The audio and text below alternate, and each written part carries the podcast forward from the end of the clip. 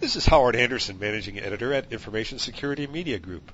Today we're talking with David Conejo, CEO at 25-bed Red River Regional Hospital, a critical access facility in Bonham, Texas. Thanks so much for joining us today, David. Thank you. For starters, tell us a little bit about your hospital. I understand that it's the only one in your county and that it recently became independently owned. Is that right? We serve an area of about 30,000 people in Fannin County, Texas. We're about an hour and 15 minutes north of Dallas, and the closest uh, hospitals anywhere around us are about 35 miles away up to 50 miles away. So in emergent situations, we, we provide the care, uh, and then stabilize the transfer if need be, but obviously we treat a lot of people for routine things. And we did put together a group of local physicians and local community members and acquired the hospital, and uh, so it's locally owned, and uh, decisions are made here for this for this county. I understand you recently launched your first risk assessment process to help your organization comply with HIPAA and the HITECH Act as you shift to electronic records. As CEO, what were your top security concerns that prompted conducting that risk assessment now? Well, there's a couple of items. First of all, moving to a freestanding organization, we now uh, bore the responsibility for meeting all of the guidelines. When you're part of a corporate structure, usually the corporation will have IT personnel and they will set up standards for all the hospitals that are under them. And suddenly we were faced with having to become familiar with and know intimately all the requirements. And so we were trying to find out, first of all, what is it that we don't know? Uh, we obviously get a lot of information through Texas Organization of Rural Community Hospitals from uh, THA, the Texas Hospital Association. But then we were asking ourselves within our own organization, what do we not know? And the the risk assessment provided us the opportunity to find out where we met the standards and where we needed to improve. Okay, so did you decide to get outside help with the assessment because of relatively limited internal resources? That's another big problem for small hospitals. You know, if you're you're trying to do this on your own, along with any number of other things, and it becomes cost prohibitive. But uh, being able to do it with uh, grant funding, we were able to bring it within our financial uh, budget constraints, and so that was extremely helpful. And we did go outside, yes. Tell us a little bit about that. Did who did you get the grant from, and who did you rely on to give you help with the assessment?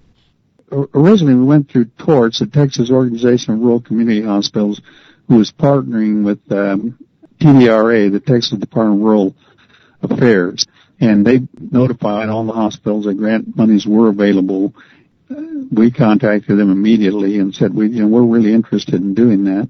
And they said, well, you certainly would qualify as a critical access hospital. So we submitted our work to them.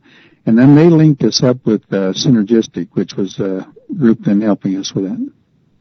So how long did the assessment take and what were the major risks it pinpointed and how are you addressing those risks now? Well, they come on site uh, and basically spend about three days' time looking over information and taking information back with them.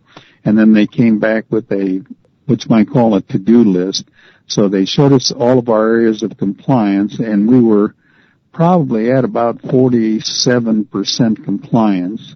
But along with that, there were a number of things that were already in place, but we need to have a policy in place stating that that uh, was our practice and then just by putting that policy in place, we would immediately jump up to about 74% compliance. And so we were pleased with that. And we thought, well, that'll be real easy to do and, and it's good to know we, we have so much.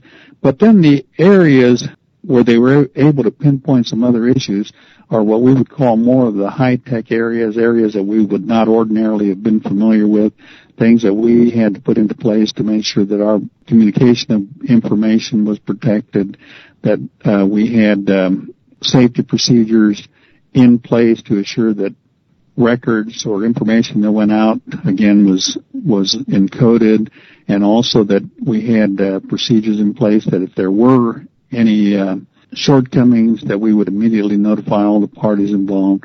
So all of those were were helpful to us.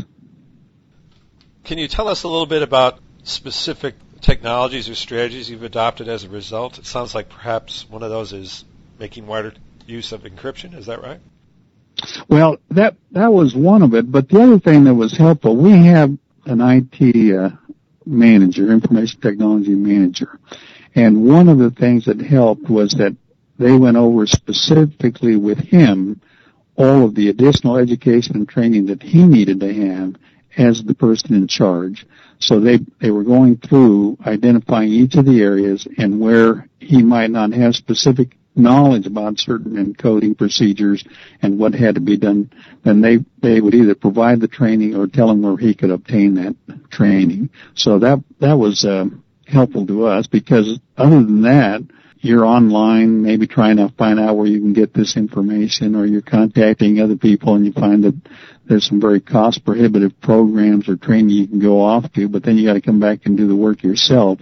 Whereas somebody had come in, conducted an assessment, and could review it at length with him and with senior management, and then pinpoint what had to be done and what training he needed to have.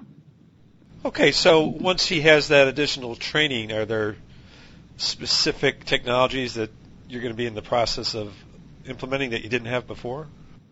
As we mentioned, the encoding is one of them, but another but another area, let's say, we're we're looking at doing uh, telemedicine, and we presently have the capabilities to do some of that.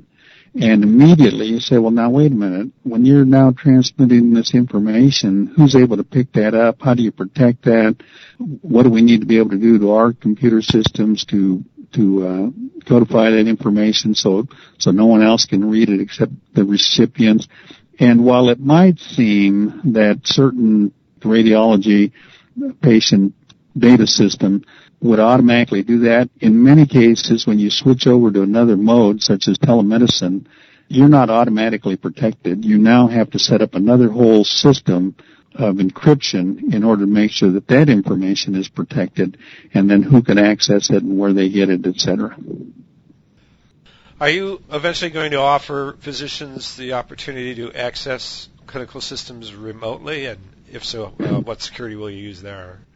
We're looking at a company called Net.Orange, and what they will do, it, just to give you an example, if you consider an iPhone, uh, the iPhone is basically the operating system, and then you bring in all these apps that can plug into it. Uh, we're looking at a system like that for our electronic health records. We're looking at the modes where everybody can be on a different system in their own office, but can access ours through the operating system, and that's where the control structures will be set up. So, what advice would you give to other small hospitals with limited IT budgets on how best to address security issues and how to do a meaningful risk assessment?